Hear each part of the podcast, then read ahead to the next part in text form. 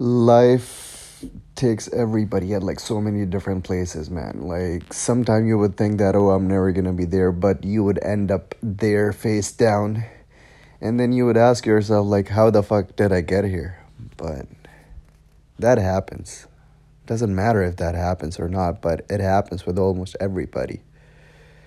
Your way of how it happened with you might be different than mine but I bet you will face some difficulties in your life at some point because there's no one in this whole world that would go out of this place without facing any sufferings.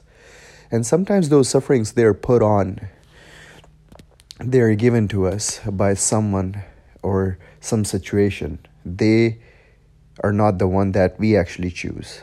And that's the one that actually makes us depressed and anxious because then we are the victim. But that's why they always say that you should take responsibility. You should always take responsibility of your situation, whether it was created by someone else or by some other situation or by anything. Because if you take responsibility, you're not a victim. And if you're taking full responsibility, you can do something. Something it doesn't have to just be like fixing that whole situation because that might be out of your hand, but there might be something that will still be under your control. So try to find that. Try to find what is in your control and do that. That's all we can do. And that way, you are choosing your suffering.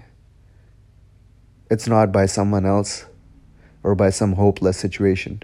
You chose your own suffering. And when, and when we choose our own suffering, oh man, then we persevere because that's our rock and we will be pushing it for the rest of our lives. So find your own rock. Don't someone else just dump a rock on you. Your suffering gotta be your suffering and you better choose it. Because if you don't, someone else will.